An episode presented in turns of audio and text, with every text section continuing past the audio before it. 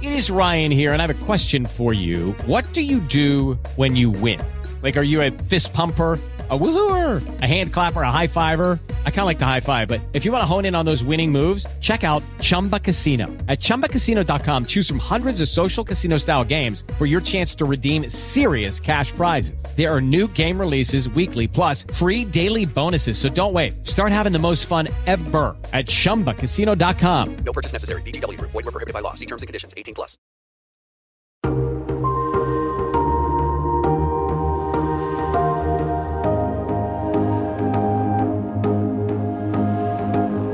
From Variety, celebrating more than 115 years covering the business of entertainment, this is the Award Circuit Podcast.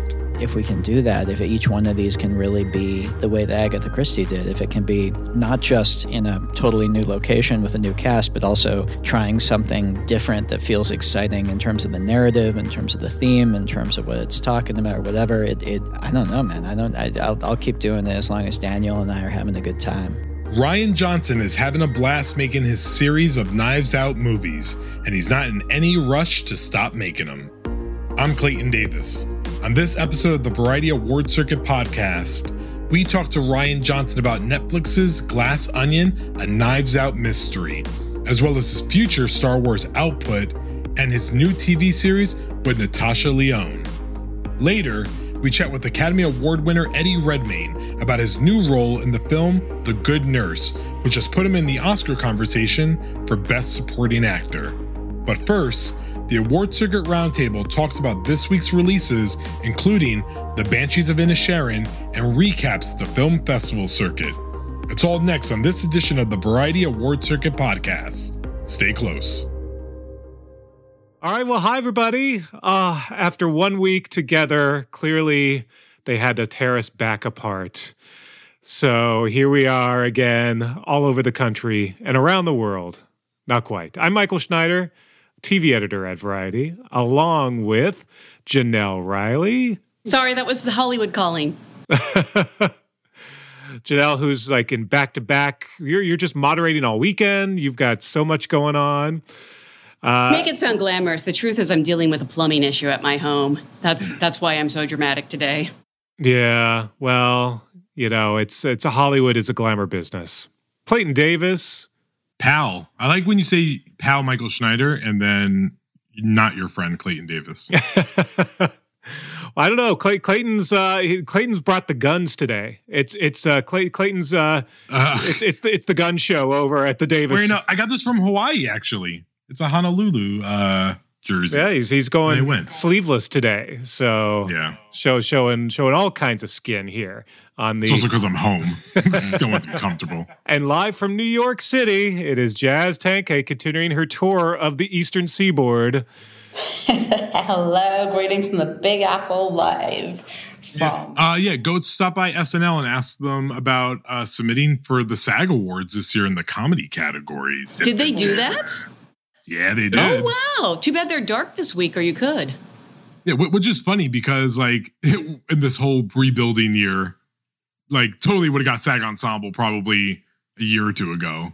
Yeah. But now it seems yeah. weird. You're right. It is an odd year to decide to do that when no one knows who any of the cast members are exactly. anymore, except for Kenan. It's per the year, so you could go back to January through May when like Kate McKinnon. I know, which I hate the calendar, man. Like, I love the calendar year. I, I, I, because like Abbott Elementary is going to be all season one and half the season two. I don't know how much of the Crown we're counting. It's, it's rough. Yeah.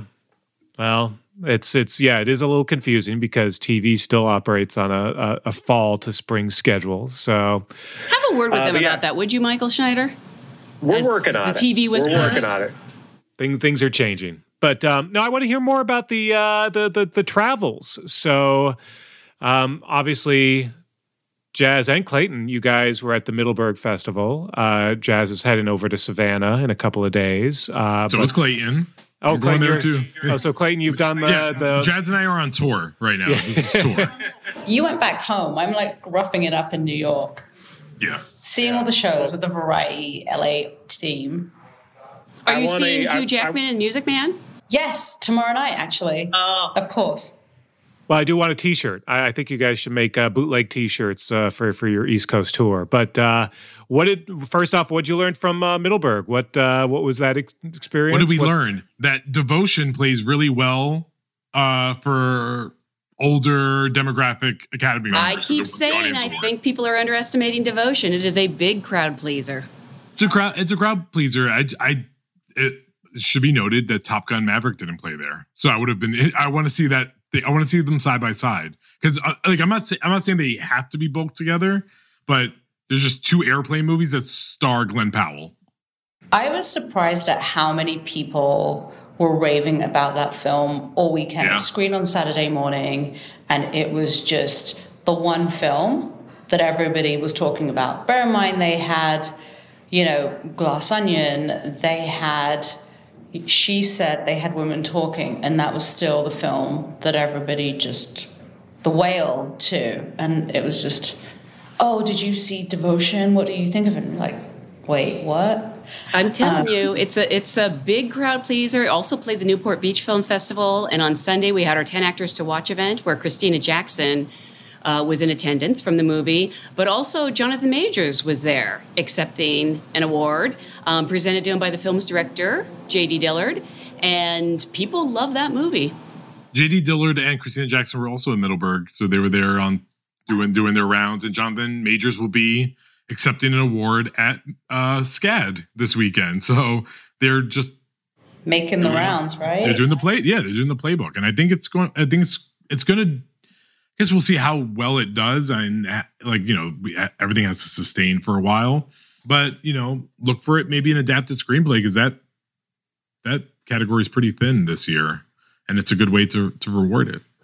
Well, we also had the Variety's inaugural Creative Collaborators Award that went to Rian Johnson and his editor Bob Ducsay, who talked about their their relationship and editing and like I didn't know Looper's first cut was like three hours long, and I was like, oh my goodness, it's I feel like everyone, every movie maker's first cut is three hours long plus. Like they, they just go, for, they go for it just in case.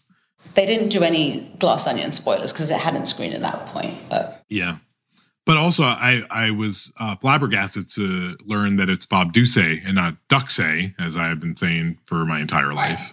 Yeah. Do oh, do you guys want to hear also the crazy thing? Talking about just name pronunciations, is no longer Cate Blanchett as we've been saying our entire careers. It's Blanchett. What? Cate Blanchett, yeah. I was corrected and say it's Cate Blanchett. And I was like, you can't do that in 2022. You could have done that in 1997. Who corrected you? Like her team, like it's like how people are saying we say her name now. But here's the thing. I as grow okay, so before moving here, I said Cate Blanchett. When I moved here, it was Blanchett. Because it is Blanchett. But I mean, I, I, I mean, I guess you, people, I guess it's the way you, I just feel like it's very late in the game to be like, it's Morel Streep. Like, you know, it's just so like change it this on me and it, get, it gets me very upset. Should we change our Right. names? Yeah. How do you want to say your name, Mike? Mikal? I was going to say Clayton. Yeah. That's how Elizabeth Wagmeister says Uh, it. Elizabeth Wagmeister enunciates my name. She puts a great emphasis on the T. the emphasis on the wrong syllable. Yeah. Even when I say even when I say my name, I don't pronounce the T. I say Clayton, like like it's an I N. Have you ever been a Oh. Clay? Did people ever call you, hey, Clay? Yeah. Some people call me Clay. Aren't you the sea dog? I, that was uh, The- the- my the eighth grade dog? eighth grade eighth grade uh, thing. I said was Sea Dog. Yeah, those are those are the good times. Uh, but yeah, no. So uh, just back to Glass Onion and Rian Johnson, who is our guest uh, this week and talks about an upcoming trilogy. Uh, Oh, what could that forever be? Oh my god! Well, technically, Knives Out is going to be a trilogy kind of right now. I mean, we we knew there was going to be a third movie, but I I feel like that thing's going to go on for a while. Um, but- Sadly, without Angela Lansbury after this. Uh, by the final way, chapter. I kind of was that a. s- I, I swear this isn't spoiling anything, but was that a spoiler that Angela Lansbury was in the movie? I, I didn't know she was in the movie until this it was a right massive now. spoiler. People spoiled it. had I- had no idea that that. I thought people knew that. I, I, thought. didn't know. Oh no, no. Today I learned The day you learn. You gonna leave this in the podcast? Because Yeah, I mean, I mean, no, I mean, it's. I, I, I feel like it's out there. Already, It's out that- there. It was yeah. part of her obituaries, and Yeah, yeah. it was, yeah, that's why it was part of her obit. oh That's- that's- wow, That's why I thought it was out there. Yeah, But, along with um, all those murders that she committed. the murders that she wrote. yes. Um, no, so uh, but yeah, Glass Onion played really well and gets bulked in with the populist choices that are in contention this year. And it'll be interesting to see how many populist choices the Academy will make because there are a lot. And I think we're trusting them to go with so many, and they're sure to disappoint us somewhere. well, define Um, populist. You mean like box office hits or? I mean, box office hits and just more consumer facing titles. So, like Top Gun, Everything Everywhere All at Once, Glass Onion, Avatar, Black Panther Wakanda Forever. Uh, I think those were them. Right. Big franchises, big stars, which is exactly what the Oscars needs. So I know ABC and the Academy won't be mad at it. I mean, listen, if they did RRR, I mean, that could really blow the doors off that place. I need that song in there. I just need to hear the song live. I don't care what. what yeah, I need to see the, the the dance number that accompanies that song when it's performed. It has, it has to, like, you don't understand. I think it would save the Academy. Get those tigers on stage. Yep. Um, but yeah, so uh, in, addition to Rian Johnson, and just I think the movie's going to do kind of well. Um, acting placements are a topic of conversation. I'm starting with Glass Onion because have you seen it yet, Jenelle? By the way, no. I have not. Uh, so I, I guess it's ju- it's I really mean, I didn't know Angela Lansbury. Wouldn't it be Oh, awful yeah, if I had fair seen it and didn't know she was in it? we're losing Jazz to a New York party. Go party, Jazz. bye. Look how many next jackets. Jazz is wearing right now. I by the know way, she's such we- a California. It girl. is so cold. It's in the it's it's in the fifties apparently in New York. That's not and, cold. and Jazz literally has three jackets on right now. I've wimped out. I'm sorry. I am wearing a t-shirt, which is really ridiculous, but serves me right. Okay, bye Wearing everybody. North See you next Bye. week. Bye. All right, now that Jazz is gone. So now that jazz is gone. No, I, I think the big uh, the big question about Glass Onion is going to be who is who gets singled out. And a lot of movies this year have double, triple, quadruple potential dips of of who can get nominated. And Glass Onion, like Janelle Monáe, seems to be like the easiest thing that people are grabbing onto. But I always feel like there's the secret choice that everyone really wants them to make, and that's Kate Hudson. No, but that Kate Hudson is the name I keep hearing. By the way, speaking of Janelle Monáe, because there are so few Janelles out there. Yesterday, I saw a movie. But she spells her name wrong. I know, I know. But yesterday, I, I can count on one hand how many characters, how many times I've seen a Janelle in a movie, like as a character name. Yesterday, there was one. Bones and all has a character named Janelle. Who's Janelle in the movie? Um, I don't know if it's sort of spoilery. What? Uh, mom? Yes. Oh, okay. I don't think I realized what her name was. Oh, well, makes I just saw, I noticed when they open up the file and they show it. Uh, Oh, it was her name, and then I think that they reference her at another point, but probably they nobody other than me would notice that. Did they spell it the right way? They did not. Oh, I've heard I've heard my name twice in in movies. First time was in Enemy of the State because he's Adam Clayton Dean, and uh, no Robert Clayton Dean. I'm thinking of Adam Clayton Powell. Robert Clayton Dean, and then again in Tarzan, the villain is Clayton. There's a Janelle played by, I believe, Helen Shaver in The Color of Money. And then in A Few Good Men, Tom Cruise says to his secretary something like, I'm off to Cuba, Janelle, or something like that. Ah. And, sh- and she has one line, it's something like, say hi to Fidel, or something like that. Let's see if we ever hear a Michael in a in a movie. there there been a, Jesus. there been a few. There been a few. yeah, Michaels. a couple. Michael Has- has there Clayton! a- Michael, they made a movie about the two of you. Michael Clayton, look at that. Look at that. Um, but yeah, so uh, along with that, with the potential standouts, uh, women talking. God bless the people that have to now guide the academy in finding out who they should vote for. It was announced this week that Rooney Mara will be campaigning lead actress, which isn't category, but we talked about the show. It's not, it's not category. There is a lead, it's her. Yes, agreed. So I think it's fine. And I think you needed to break some of that up. I think you could make a case for uh, Rooney Mara, Jessie Buckley, and Claire Foy all in lead or supporting. But I do think that if if there's a lead, it feels like it's Rooney. Yeah. And I think it's going to be a little heartbreaking if at the end of the season, the only one that gets nominated from Women Talking is Ben Whishaw. I don't think that's going to happen. You don't think he's going to get nominated? No, no, no. I don't think he's going to be the only no. nominee. Yeah. I think that movie is going to have a few nominees.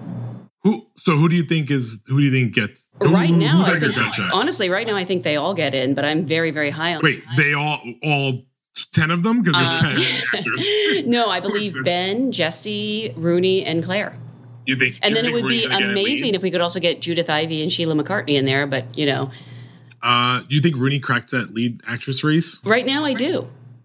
I know, I know that is a that is a tough five to crack, but I I adore that movie, as you Yeah, know. I just think I, when we when we're like Olivia Co- Colman is on the bubble, that's what gets like crazy. Is it still just five, by the way? Yeah, we don't do that not- TV thing where we just like let everybody. Start vote. adding some numbers every now and then. Everyone's a winner. Yeah, Um, everyone gets nominated. Although there was like, I think there was a year, maybe like five years ago. I think there was like a con- like people were really pushing them to expand to six. Yeah, they do that sometimes. Well, and they've been there've been ties, yeah, right, where they do have a six because no, not in Have- acting. there haven't been ties, there have been ties for winners, which are worse. But yes, right? there But been a but, but not ties for that six spot. I guess that's just an Emmy thing. No, too. the way they the way they vote doesn't like it's mathematically pretty difficult to have a tie. I don't know math. don't, don't That's why we're in this business. That's why we talk about Um, entertainment. None of us know math. Yeah. Oh, but then the other one uh, that came out with that was um, what are we doing about everything everywhere all at once? Because I think there's an, a, again a purist choice of like we really love Stephanie Hsu because I think she is I think she's the best part of the movie for me. But I feel like there's an easy choice for them to go with, and I think they're going to do Jamie Lee Curtis. I don't know. I think Stephanie Hsu has the edge right now. And by the way, also one of our 10 actors to watch. She was at our Newport Beach event on Sunday, and boy, do people love her. Also, Yeah. I think she's going to be my Halloween costume this year. oh, which which, Which version one? though? Yeah, Yeah, yeah, yeah, specific. It, it's going to be the Elvis jumpsuit because, as you recall, she As has a should. pig with her. And this way, Wilbur and I can do a couple's costume. And he can be my pig, and I can rock my Elvis jumpsuit. And Wait, uh, do, do you already do you already have an Elvis jumpsuit? I might, and I do have a bedazzler, so I am hard at work right now putting that jumpsuit together. I Although, that makes like- sense. Yeah, I mean, my, my costumes are never appreciated at the time. This might be the rare one that is because people have actually seen the movie. Last year, when I did Promising Young Woman, a lot of people didn't get it. They just thought I was a sexy nurse. Um, and then that one year, infamously, where I went as Kendall Roy in his L to the OG shirt, nobody knew who I was. And then I knew. Succession was blowing up because I would get a text like every week from months after saying, I, am watching Succession. Now I understand your costume. It's. Finally got it. That's funny. It probably didn't help that I went to a Marvel superhero party dressed as Oh, Kendall yeah. Roy.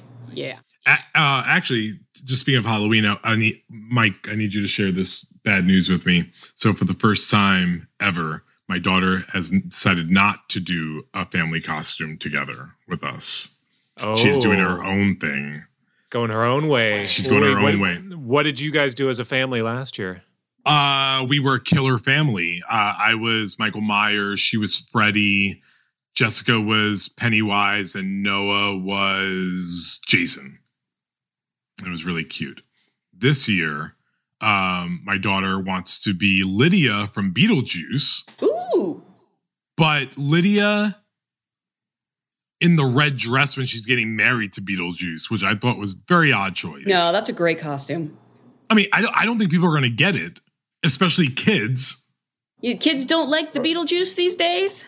I mean, I just don't know if they're going to be able to. I, I don't know if I would pick it out immediately, be like, oh, that you're Lydia when she's getting married. It, was- it was very specific. I think she just wants to wear a dress, per, personally. If she does Um, the hair, I will get it immediately.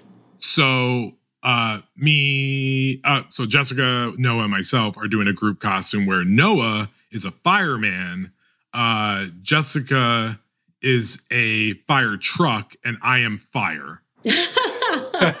Clayton, you're always fire I am. so I'm just setting myself ablaze.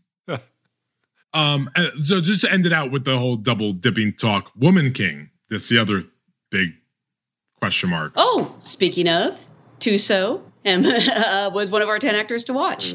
Very, very solid, solid list this year, by the way. I know. Actually, really good ones, by the way. And um, you know, just Danielle Deadwyler in the race this year, also 10 actors. Yeah, she was on watched last year. Yeah. Uh, it's good. So we're we're kind of nailing it in that regard. For anyone who's curious, this year's 10 actors to watch were Kerry Condon, Stephanie Hsu, Christina Jackson, Ximena Lamadrid, Thuso Mbedu, Zen McGrath, Amber Midthunder, Sam Nivola, Jeremy Pope, and Joseph Quinn.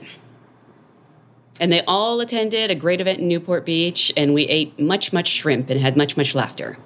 Shrimp and laughter. I don't eat seafood. You don't? Are you allergic? Uh, no, I just like I'll like I eat crab cakes and I will have a piece of calamari if you ordered it at the table. That is the only. I don't like the taste of the sea. I don't like it, everything. Just tastes really fishy. And by the way, this is also just being a baby. It's a lot of work to eat seafood. You guys have to get hammers to like. Well, eat your that's if, if you're doing shellfish, like you're you're very very specific. I mean, you won't even eat like a nice piece of fish, like uh, blackened cod, I mean, or, like- something over rice with with. uh You're making me hungry. I Yeah, know, right? like I had I had fish recently from a restaurant that was actually not like I actually enjoyed. I actually liked it, but I, I typically will not eat seafood. Wait, do you not do sushi?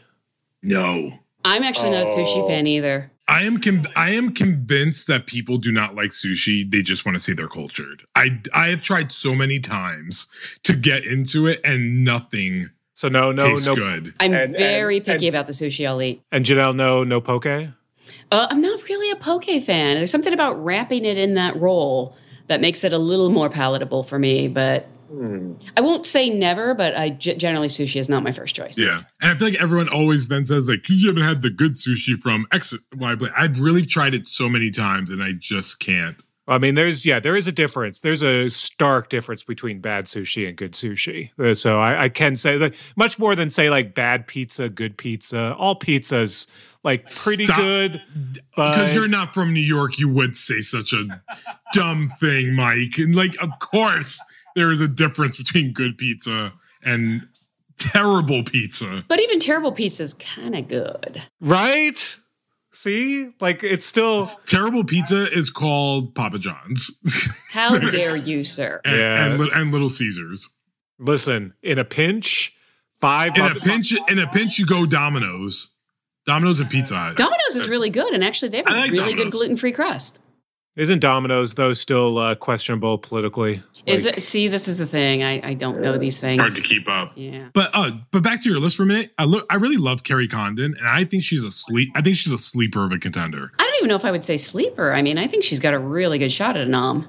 Yeah, I mean, I just I think that category is wide open, and I think anyone one through thirty can make it right now because literally there's no front runner at all. Like I think there's a default. Like sure, Jessie Buckley, go for it. But I think we honestly have no idea.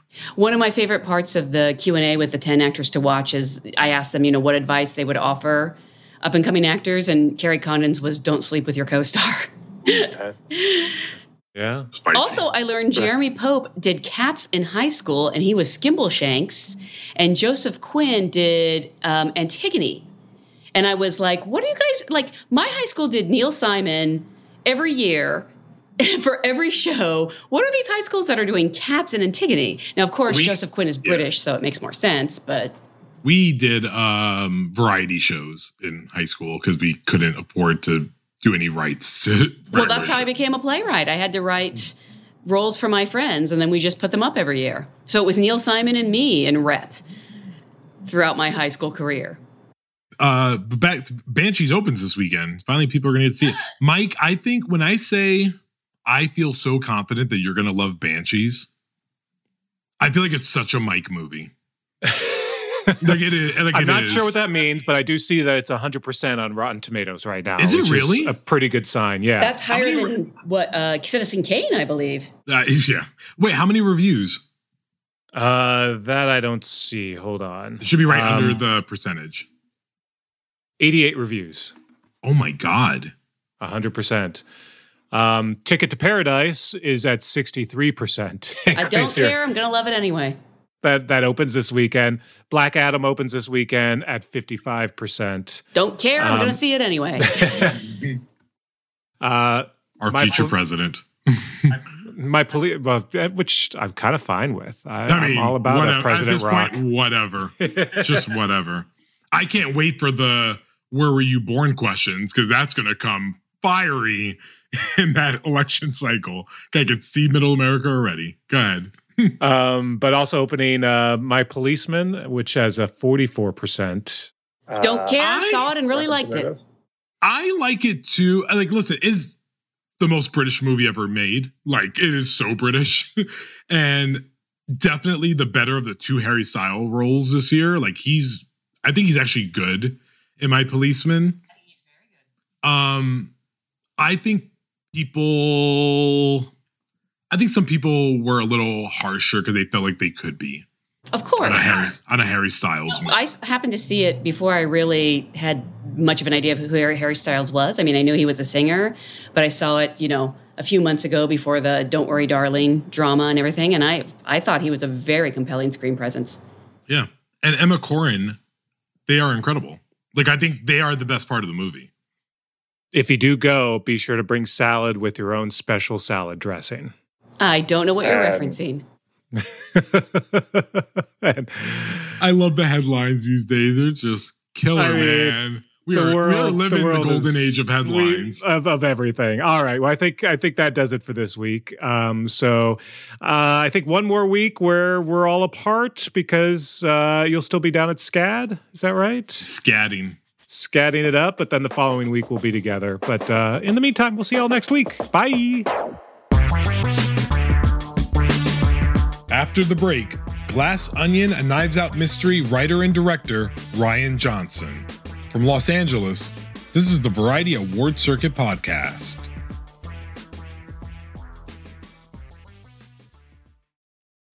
With Lucky Land slots, you can get lucky just about anywhere. Dearly beloved, we are gathered here today to. Has anyone seen the bride and groom? Sorry, sorry, we're here. We were getting lucky in the limo and we lost track of time. No, Lucky Land Casino, with cash prizes that add up quicker than a guest registry. In that case, I pronounce you lucky. Play for free at LuckyLandSlots.com. Daily bonuses are waiting. No purchase necessary. Void where prohibited by law. 18 plus. Terms and conditions apply. See website for details.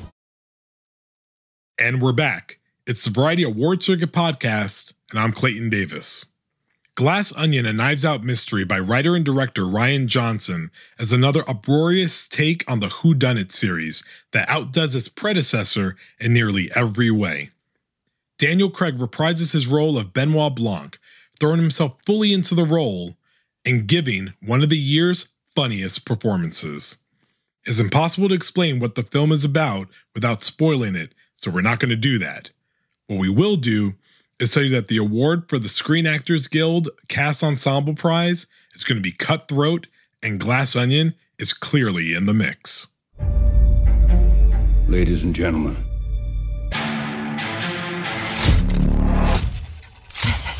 you expected a mystery. Get your hand off of that. You expected a puzzle. But for one person on this island, this is not a game. Will you explain it to us then, Detective? Rian Johnson isn't one of those filmmakers like Steven Spielberg that knew he wanted to make movies after seeing Lawrence of Arabia. Johnson's earliest memory of watching movies was The Wizard of Oz on television, which he said, quote, terrified him. However, he remembers his first movie theater experience, which was going with his father to watch a re-release of George Lucas's classic Star Wars. For many, including myself, Johnson's take on 2017 Star Wars The Last Jedi stood as one of the most ambitious and inventive films of the franchise. But right now, he's excited about jumping right back into the Knives Out films with the next sequel that's due out in 2024. The Award Circuit podcast met up with Johnson at the Middleburg Film Festival to talk about Glass Onion, the future of the Knives Out franchise, and, in addition, whether we'll see that Star Wars trilogy he's been talking about for quite some time. We also talk about what's next on the docket his first ever original television series, Poker Face, with Emmy nominee Natasha Lyonne. We began by talking about Johnson getting back on the award circuit to promote Glass Onion. Yeah, it's fun. I just just ran into uh, my friend Gina Prince Bythewood and Stephanie Hsu is here. Mm. All the all the cool kids are here. Got- all the cool kids are yeah, all here. the- this is a cool kid uh, festival. Um, I got to ask about the relief to bring Glass Onion out into the world now that people are watching it because I feel like it's been the secret thing for a while. Yeah. And it premiered at Toronto, obviously, but now more and more are seeing it. What's that feel like to finally get it out? It's a really it's it's so much fun. I mean, that's for that first screening at Toronto. Um, you know, especially with um, I don't know, like starting with the last movie, but then also with this one, uh, because these movies are really designed to be roller coasters and designed to get a reaction from a crowd. Um, they're specifically fun to sit with an audience and and watch. And uh, man, it was just a blast. I'm looking forward to tonight. This is uh, the first like festival screening I've been to since Toronto of it. So it's it's um, yeah. Uh, well, I went to Mill Valley. We're going to yeah. yeah. Everything, everything's Yeah. blending together now. Yeah. You know. It's um yeah. when you finally uh got this uh when you were cutting it together, obviously you're doing it during the pandemic. Um there's always this feeling that filmmakers have about you feel like the movie's never really done.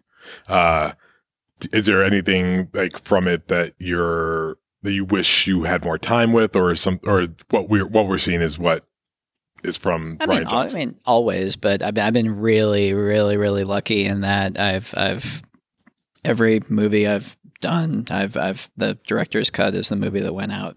I don't feel that there was never, it's, it's every single, every single thing in it. You can, you can blame me for it. So, Listen, I'll take a Rian cut of Glass Onion if you if you want. There's like a 30 minute longer version of Oh, no, of no. some more Kate Hudson. I mean, there is, but it's it's not. A, yeah, it's it, it, it you know. The, I- it's funny actually being here. Where I just sat down and had a talk um, with uh, my editor Bob Ducsay, who they uh, they gave us this like collaboration award. But really, we just got to sit down and kind of talk about editing and um, the.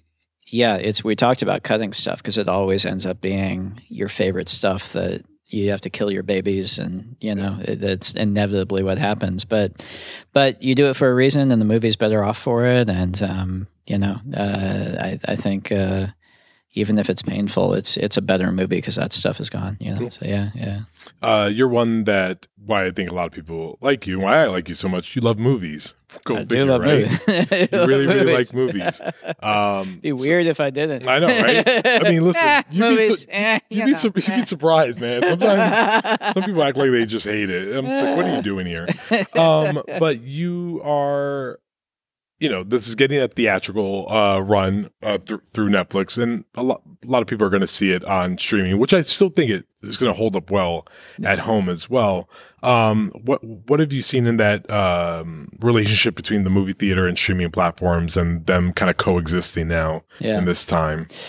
Well, I mean, I mean, look, and and I love going to movies to see movies. I love going to theaters, and my wife and I, we go. You know, uh, when when I'm not when I'm not crazy working, we we go like once a week. We'll go and see what's out, and we'll go and try and see stuff in the theater. And um, I just love the experience of it. And a movie like this, like I was saying with the festival thing, I'm I'm really glad that people, if they want to, will have an opportunity to um, to see it with a crowd because because these movies are made for that. But at the same time, with Knives Out, I think the vast majority of people probably discovered it at home, watching it, you know, with their families or whatever on streaming, and I love that too. I mean, I remember you know the movies that kind of inspired this for me, like Death on the, the like the the the original Death on the Nile or um, Evil Under the Sun. I remember sitting around with my family, like coming home from the local video store and and uh, sitting around with the family and watching it. So.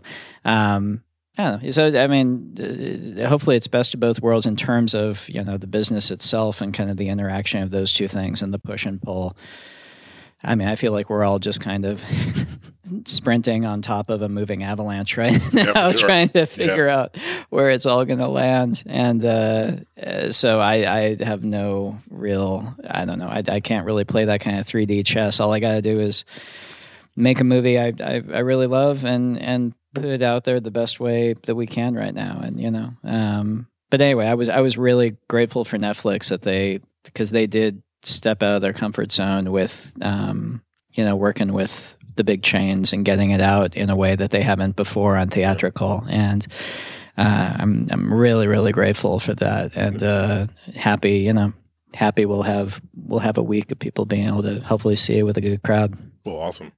Uh, I, it's always curious for me to know, and then uh, our listeners also to know, especially people that are just big fans of, of you. Do you recall the the first movie that you watched as a kid that did it for you? That told you, "Gotta do this. This is my Uh, destiny."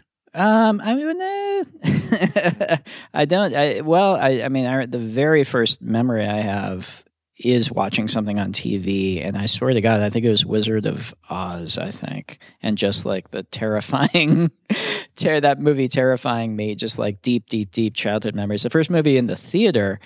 I don't remember seeing in the theater, but it was actually Star Wars. It was my dad putting me in the car to take me to go see. If I do the math, it must have been a re-release of Star Wars um, and uh, so but it, it but there wouldn't I don't have like um, like I love the story about that Spielberg tells about seeing Lawrence of Arabia and coming out and knowing he wanted to make movies. I didn't have something like No. I feel like it was just a cloud of all the stuff. It was just constantly surrounded by movies, um, many of which were made by Spielberg, that Yeah. that uh, just enveloped my childhood and just I didn't even think about making movies as a career. It was just this is what I love and and I just want to you know I, I don't know this saying we're not getting that movie about Rian Johnson's childhood Oh, about making a movie? be- and wanting to get into movies? No, no, it would not be as as entertaining as Spielberg's story. no, it would be very boring. Um, I have to allow you to give a shout out because one thing I love about uh, Glass Onion so much, it's a great example that uh, the Academy and just the industry takes for granted is modern day amazing production design and costumes. Uh, Jenny and Rick, Yeah. who are j- just masters and make the set pieces and the costumes like its own character, essentially. Makes Kate Hudson come alive in a way I've, I've, I've, I haven't seen in a while. Yeah. Um, talk talk about your vision of how you wanted Glass Onion to look and feel uh, versus the the first uh, Knives Out. Yeah. So I mean, I mean, setting out from the script phase, it was a really conscious decision to sort of establish from the get go that if we're going to keep making these, every one is going to. It's not going to be a sequel to the last one. It's going to be a whole new deal. Just like Agatha Christie's novels were trying something completely different with each one, and the setting and the vibe of it was all part of that. It was okay. Let's go the opposite of New England cozy sweaters. Let's do a Mediterranean European beach vacation and, and go in that direction. Um, but I was very, very lucky to work with Rick Heinrichs again, who uh, we worked with on The Last Jedi. And he's an incredible production designer who um, he came up working with Tim Burton, and he's just uh,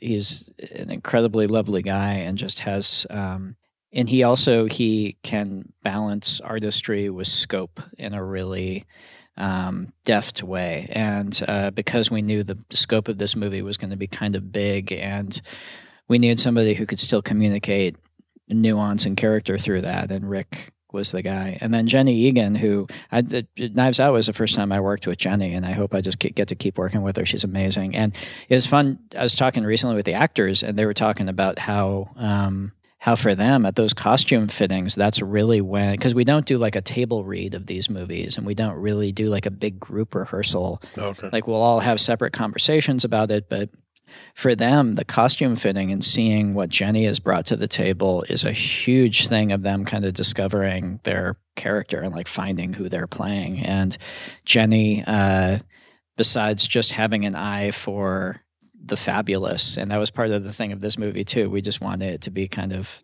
fabulous.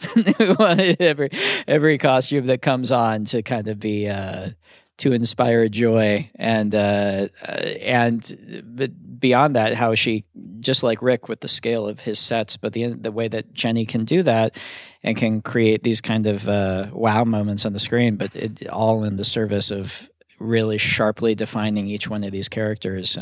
Because um, in Who Done It, it does kind of have to be like the cover of a game of Clue. You have do have to have some personality as as distinct as Colonel Mustard and, Yeah. and what have you. So um, So is Rick building you a glass onion guest house right now? yeah, maybe And- I have him on it right now. Uh, yeah, Absolutely, the pool got- house, the pool house. Yeah, it's got it's got to be where it is. I, I, I want the house, man. Like I just Uh, need. I- so like, that place is, I mean, minus the actual glass onion, that's an actual. Um, it's called Villa Twenty. It's a. Uh, it's kind of a. It's it it's attached to. Um, to this hotel in southern Greece, uh, the Aman Hotel in southern Greece, and it's it's a, a cluster of like I think it's I forget how many villas it is. It's like eight villas or so. Um, and it's but it's all one thing. Like you can rent this whole complex basically, um, and it is it's beautiful. It's it's it's exactly what you see in the movie, minus the glass. Um, it's it's minus it's, the actual onion. yeah, the actual, onion, but it's got kind of like an eerie sort of gorgeous designed, almost like a last year in Marienbad type feel when you like wa- wander through it. Very like it feels like a French manicured garden, like the Greek version of that. It's Hmm. very very weird, very cool.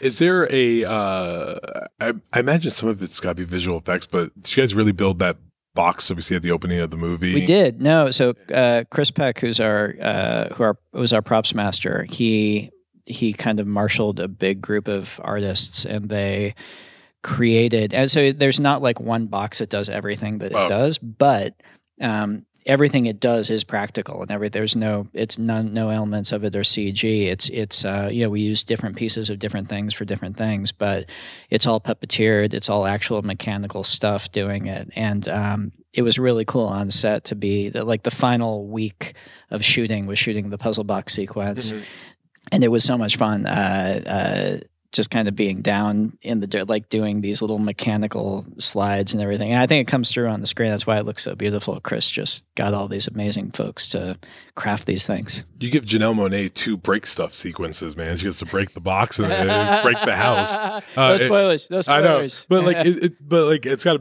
to shoot. How many sh- uh, takes of those did you get? Uh, Uh, well, the um, I mean, we, we you try and have as many resets as you can have at the same time. it's you're kind of limited anytime you're breaking anything, and uh, and breaking stuff during COVID. That, Yeah. that, that bad, right? yeah, exactly. But I think it was you know it was fun. It was cathartic. You know, it felt good. I think. Awesome. Uh, I mean, this is how many Knives Out movies do you think you have in you? I, I, I think the I think the initial uh, reporting was that we were getting two two with Netflix. Yeah. But I don't know if that if you're like you know is that the end or you feel like Nah, I- Benoit Blanc has a lot more stories. Well, I mean, what what's exciting to me? I mean, I mentioned before about just wanting to kind of plant a flag really clearly with this that it was going to be very different from the last one, and then I'm very excited about jumping right into the third one and doing the same thing, meaning having it be completely different from both this and the first one. And to me, uh, man, if we if we can if we can do that, if each one of these can really be the way that Agatha Christie did, if it can be not just in a totally new location with a new cast, but also trying something different that feels exciting in terms of the narrative, in terms of the theme, in terms of what it's talking about, or whatever. It, it I don't know, man. I don't. I, I'll, I'll keep doing it as long as Daniel and I are having a good time. You know, uh, I guess that's kind of what it boils down to. But as long as we are, I just keep making these as long as they let me. You know. I'm glad that uh, Daniel has hung up James Bond, so now he can focus on the stuff that really matters, That which is true. Ben- Benoit Blanc, right?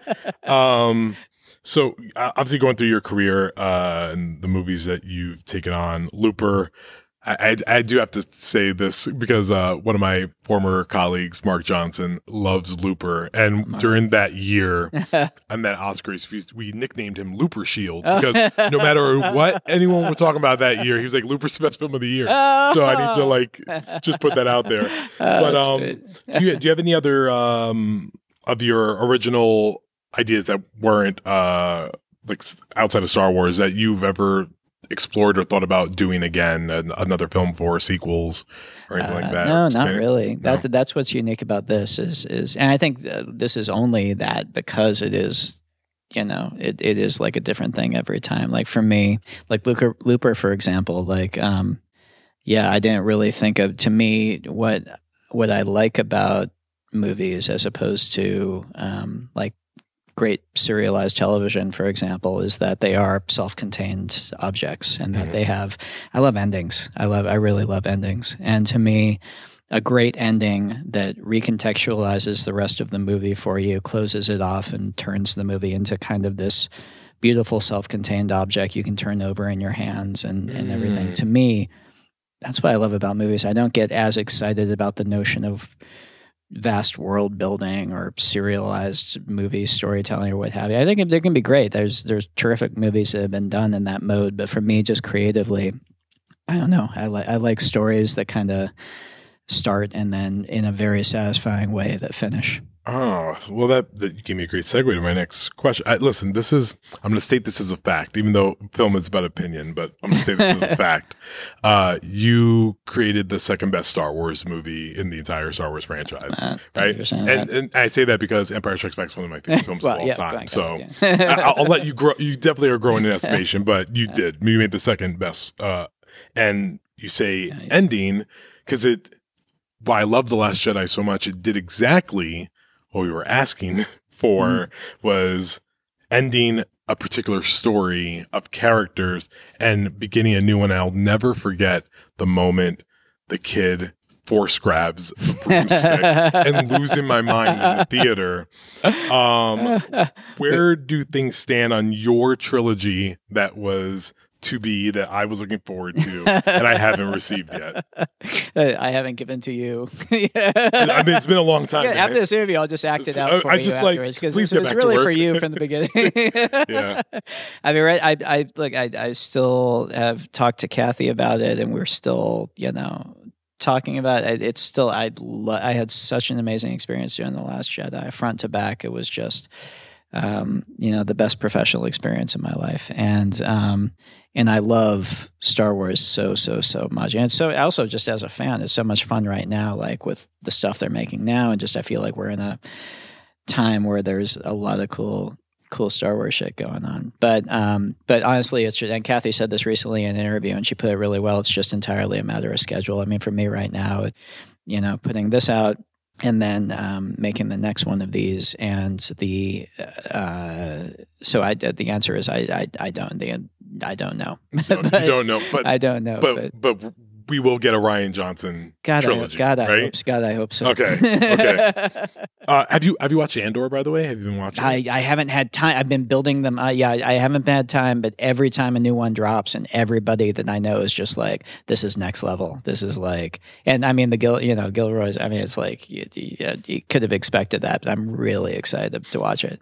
Right, awesome. Yeah. Have you started? I mean, me since we're all about timing. Have Yeah. you written anything for that trilogy? No, no, nothing. not not a lick. No, I've been focused on. Yeah, I, I want to. Yes. And what, what's your computer password? and then we can we can jump into it, right? No, no, no. um, d- I have to ask, did you, uh, cause this is what breaks all our hearts for us Last Jedi fans is, uh, seeing Colin, uh, Trevorrow's ideas of what, uh, Rise of Skywalker was going to be and how it was going to end. Did you look at any of, of those things? Did you have any conversations about what, where the story was going after Last Jedi before it got kind of jettisoned? No, no, I did no, and there weren't. I mean, to to be fair, it's not like there was like a roadmap drawn out the same way there wasn't after the Force Awakens. The deal with these was very much, you know, I think that I'm not saying anything hasn't been put out there already. It was very much each filmmaker coming in and kind of taking the baton from the last one, and um, uh, so so no, and uh, the plan for me was always to make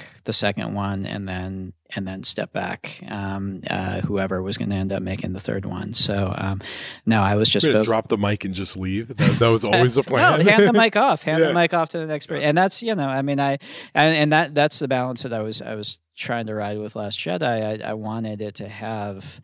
I didn't want it to just end with dot dot dot question mark. I wanted it to have a satisfying emotional ending, but I also was very conscious through the whole thing of setting up story elements to hopefully you know to to pass on um, pass on to the third movie. So that's that's on kind of the that's kind of that's the job. That's the job. You know. Awesome. Thank you for that. Uh, indulging, and we're all excited for it. And No, no, no, man. it- it- it- listen, Knives Out three. Please get to that quickly. It's it's right now slated for 2024 ish. Okay. I have to write it. man. I gotta come up with an idea. You got anything? Uh, listen. Tell give me something. I mean, give I, me something. I will ask if you get to Knives Out 12. I'm going to give you that many. I just want to be the corpse. That's all I want to be. It, by the time we get to twelve, it's time to take the franchise Yeah. to space. to space, it's time. uh, what what can you tell us about what else you're working on? What uh, besides Star Wars, sort of, and Knives Out, Yeah. kind of. uh, what do you got? What do you got? I think you got Poker Face. I got uh, Poker Face. So yeah, this is I'm actually really excited about. It. This is the first TV show I've ever made. I've, I've directed episodes of other folks' TV shows, and but this is the first one I've actually like made from the ground up, and it's uh, I'm making it with Natasha Lyonne, and it's um, it's a it's kind of a old school throwback to sort of the case of the week mystery shows like Magnum PI or Rockford Files or Columbo. It's kind of in that mode, and uh, it's um, but it's it's with Natasha kind of anchoring the whole thing as a uh, as the main character in it, and uh, it's it is so much fun, man. It's really it's like ten episodes, and each one's a completely different mystery with new like guest stars for each one. And so we got in- some incredible actors to come in and like play killers and victims, and it's uh, it's a blast, man. We had so much fun. So yeah, that's that's yeah. Is, is Bob uh, editing that? Bob, so I, I directed three of the episodes of the 10, and Bob cut two of those with me. So is there a, a Vegas vacation reference? In, in, Oh, my that? God, I missed the chance to have war be one of the take gambling tables in the casino because it is set in a casino. I totally blew it. Wow. Ah, oh my God. I am, Well, man. now, where were I'm, you? dis- I'm disappointed, man. Where were you a It's all year right. ago? We try our best. So you used your- Uh, my la- my last bit to leave uh, with you is that uh, Glass Onion is a comedy, something that's very underappreciated in our time, Mm-hmm. and I say underappreciated because people don't take it seriously. It's it's funny, but people don't take it seriously. And there's real direction, real writing, real filmmaking there that's happening in Glass Onion. What would what would your message be to people that don't take horror and comedy seriously as cinema in this time? Well, I don't want to get up on a high horse. I, I feel I feel like the reality is the reason we make comedies, or the reason I make these movies, um, is to have a, a theater full of people not take them serious, uh, take them seriously in terms of having a good time at them. You know, that's honestly the only kind of seriously I want anyone to take it. I don't want that. I don't want people watching it and like thinking about how much hard work went into it. I want people watching it and having a blast and laughing their asses off, you know? So, um, for me, I'd say don't worry about it. I'd say don't don't worry about taking it seriously. Just just have a good time watching it, and I'm, and I'm good. You know. That's Rian Johnson, director of Glass Onion, a Knives Out mystery, which hits theaters for a one week limited release on November 23rd to November 29th, and then debuts on Netflix on December 23rd. Eddie Redmayne is primarily known for playing lovable and endearing characters.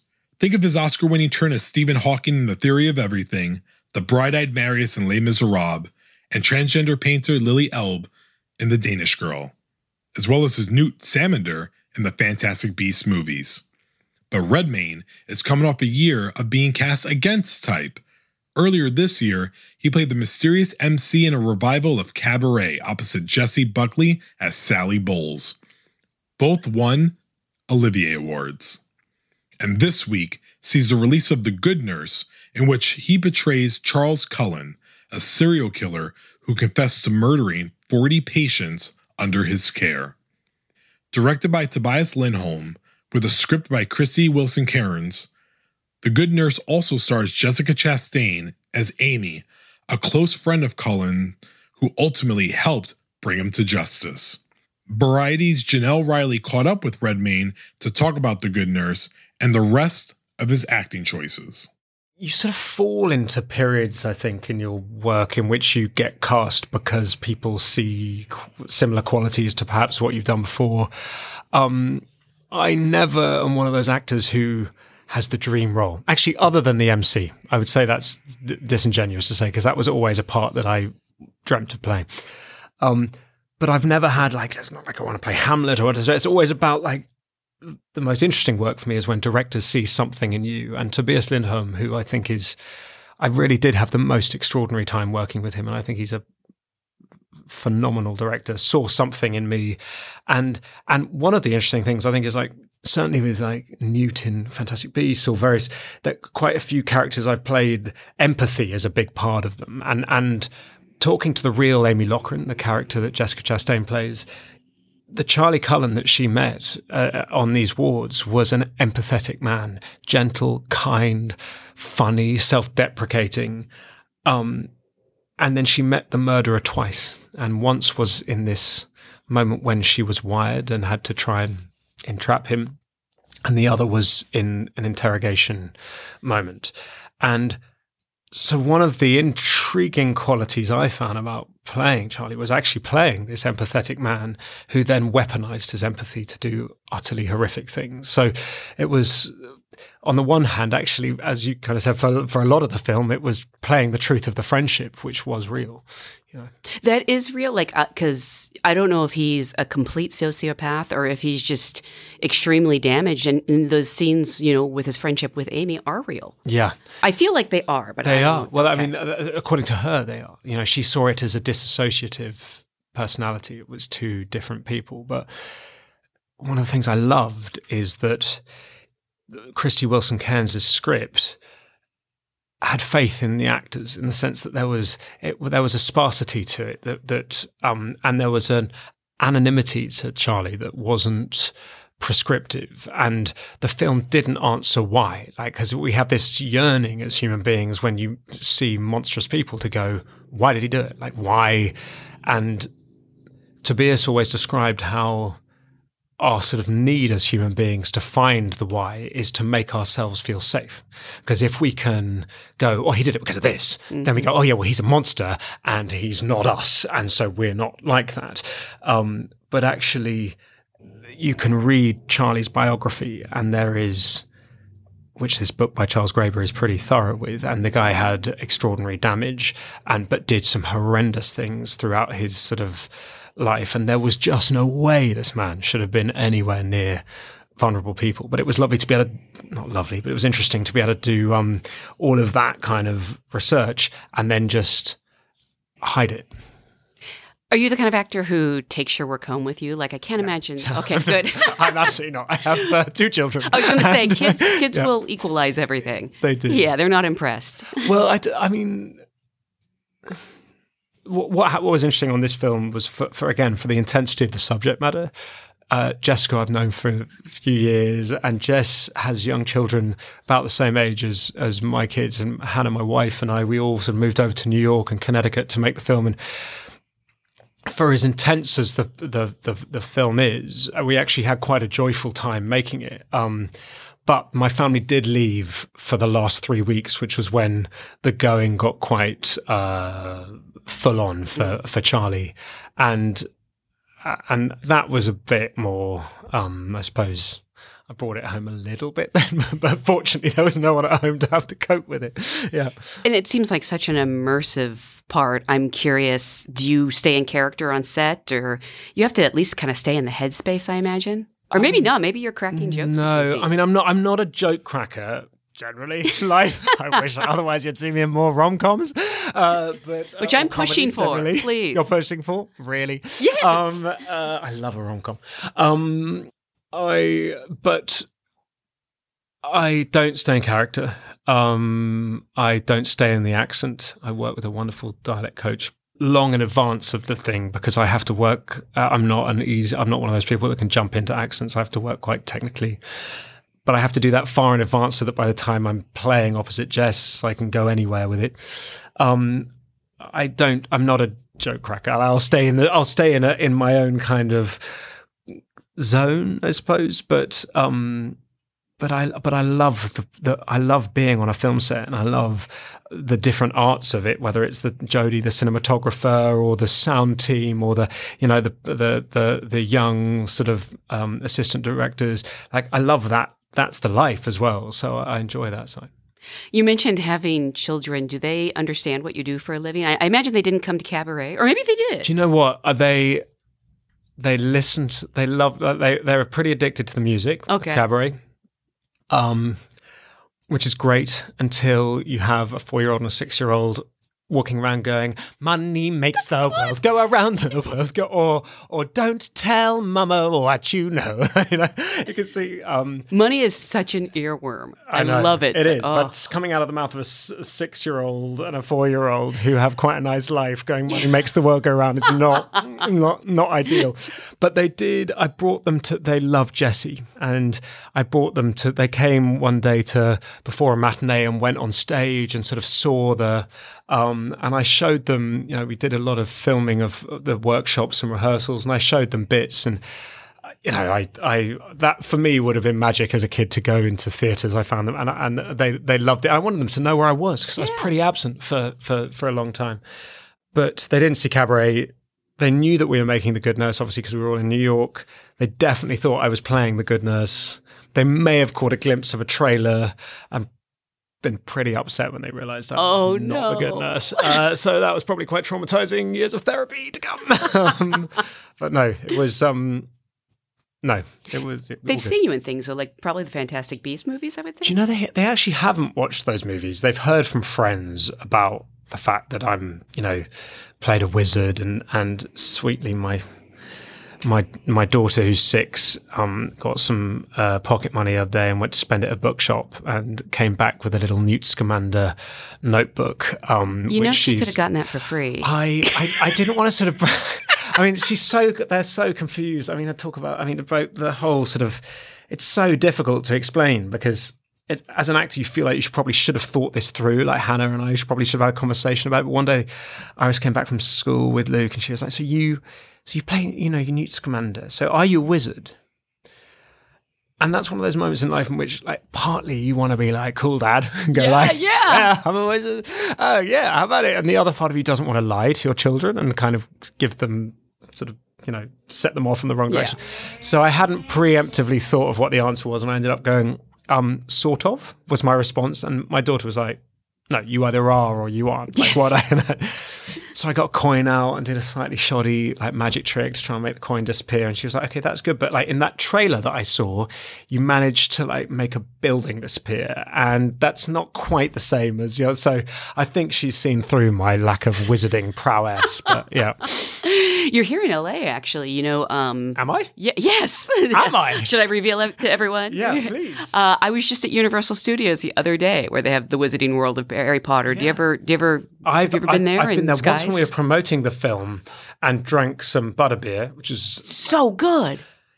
You I, disagree? I mean, no, I don't disagree, but it was. I mean, the first three sips, delicious, but Mm-hmm. then it was literally like drinking toffee. And as much as I loved it, it's too sweet for me. Yes. but I didn't realize we were there. I must um go and see myself. it's a very odd. It's a very fun ride, actually. Yeah, yeah. I highly recommend that. Um, so obviously you've played so many real people Yeah. in real life. Um, I know you probably didn't have the opportunity to meet with most of them because Mm. they had already passed. Would you have wanted to meet with Charles Cullen if you could have? Hmm. I would out of curiosity. Yeah. Um, but I didn't. Uh, it wasn't possible. But I also didn't think I needed it for this because there's a 60 minutes with Charlie, um, Charles Cullen, sorry, and which is done relatively recently and years on from the thing, and and it's you're watching a serial killer, and and he very much has the manner of someone that is. Um, and yet, actually, that's not the person that Amy Loughren describes. It's a completely different human being, and so I didn't know what value that would bring. Um, uh, I got all the footage and um, and and phone calls, and you know, I managed to sort of spend quite a lot of time with the people who had spent a lot of time with him. Um, but uh, but out of curiosity, I pro- I probably would. Yeah. What was it like having Amy on set? Because I heard she was she was there and she was really involved, which is on one hand amazing, but Yeah. also might be kind of intimidating. Yeah, I mean, I've, I've, I, we spent a lot of time talking to Amy before filming, so we we had a, a, a friendship and a relationship. But I definitely felt for Jessica the day that she came on set because I remember the feeling of when Stephen Hawking came on set, The Theory of Everything, and it's just seeing them at the monitors. You go, oh god, it's. Uh, Um, Jess was amazing. And Amy was very sensitive. Mm-hmm. So the, uh, uh, Jess and Amy had a sort of massive hug, and and then um, Amy kind of left Jessica to it. But um, it's always part of the thing, having played quite a few real people, and sometimes going for something that is more realistic, I suppose, than others. Like when I did Trial of the Chicago Seven, Aaron Sorkin was like, "You're playing my version of Tom Hayden. Don't I don't want you to go and you know." It was very much like play what's on the page. This is my interpretation of this uh, person, um, or like Lili Elbe, who was, you know, with Lili, you had her and Gerda's true story. You then had a book called Man into Woman that that Lili wrote. You then had a book that David Ebershoff wrote, you know, half a century later called The Danish Girl, which was sort of changed based on them, but totally changed. And then you had our script version of So you're so many paths removed from, not paths, you're so removed from the truth that you're playing this sort of weird, placeless thing that, um, uh, as far as it's not, you feel like you're several steps away from authenticity. So I feel like each, and that that's what a script, the script and the particular circumstance sort of requires. Um, but here we were, you know, out of firstly Tobias Lindholm as a director goes for truth, um, and um, sort of scalpels out any moment that's not grounded in in the reality of the situation, and so it felt important to do your homework.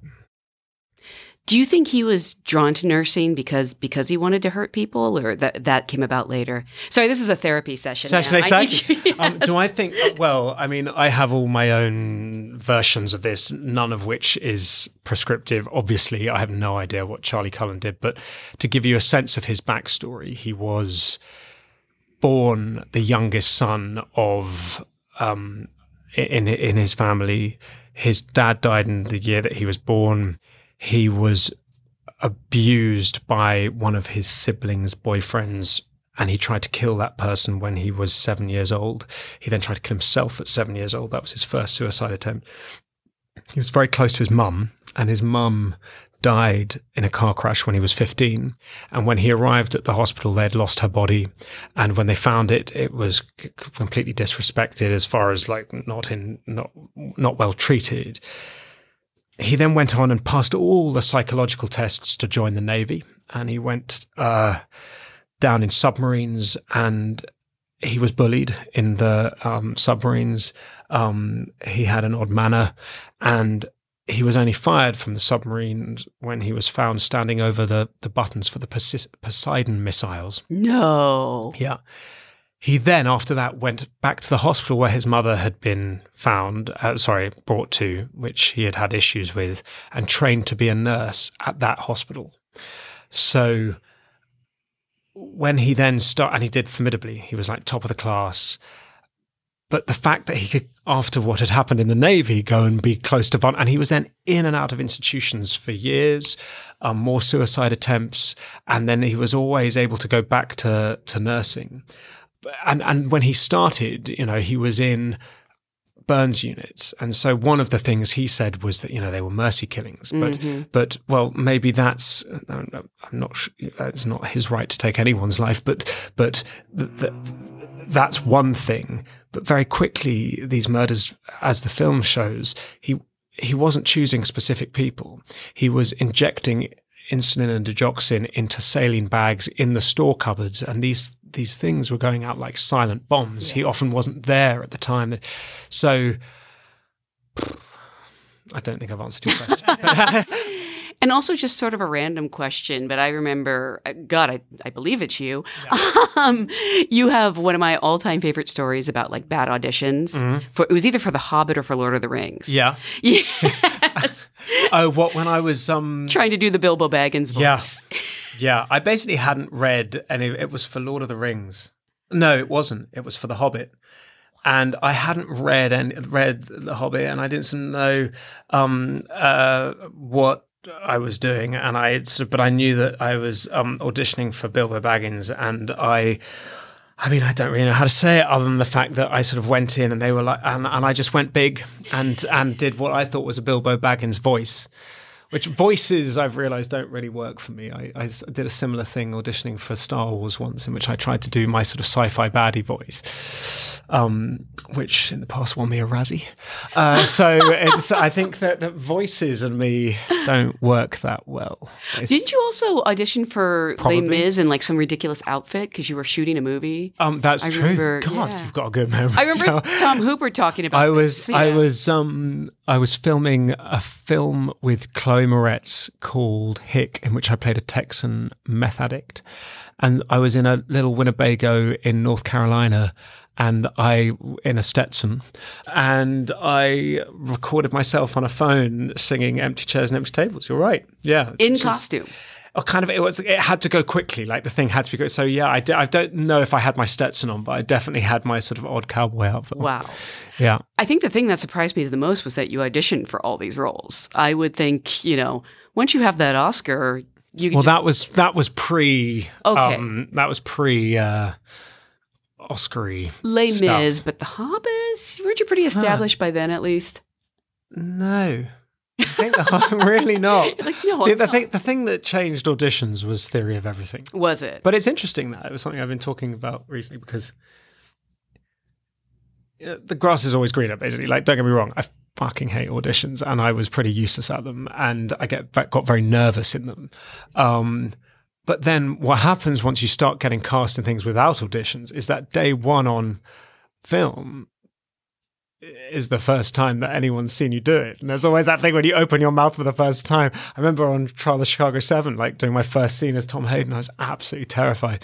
You know, it was Sorkin, but I was just sitting there and it was, I was meant to be sort of cool and relaxed. And you know, I did my first take, doing everything I could to try and remain cool and relaxed. And Sorkin came I was like, great, I can see you as Tom Hayden. I was like, oh, thank fuck for that. so sometimes you kind of wish that you'd done the audition in order that they kind of um, knew what you were going to bring rather than being like, oh, you're going to do it like that, are you? That's Eddie Redmayne, star of The Good Nurse. Now in theaters, it will stream on Netflix starting October 26th.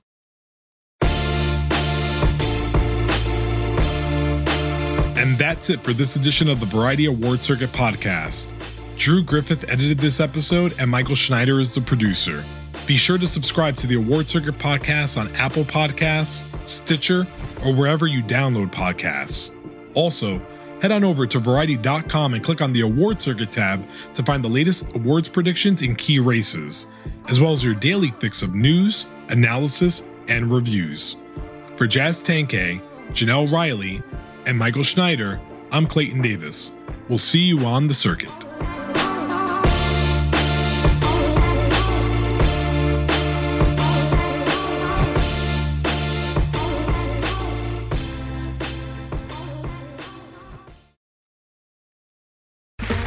Okay, round two.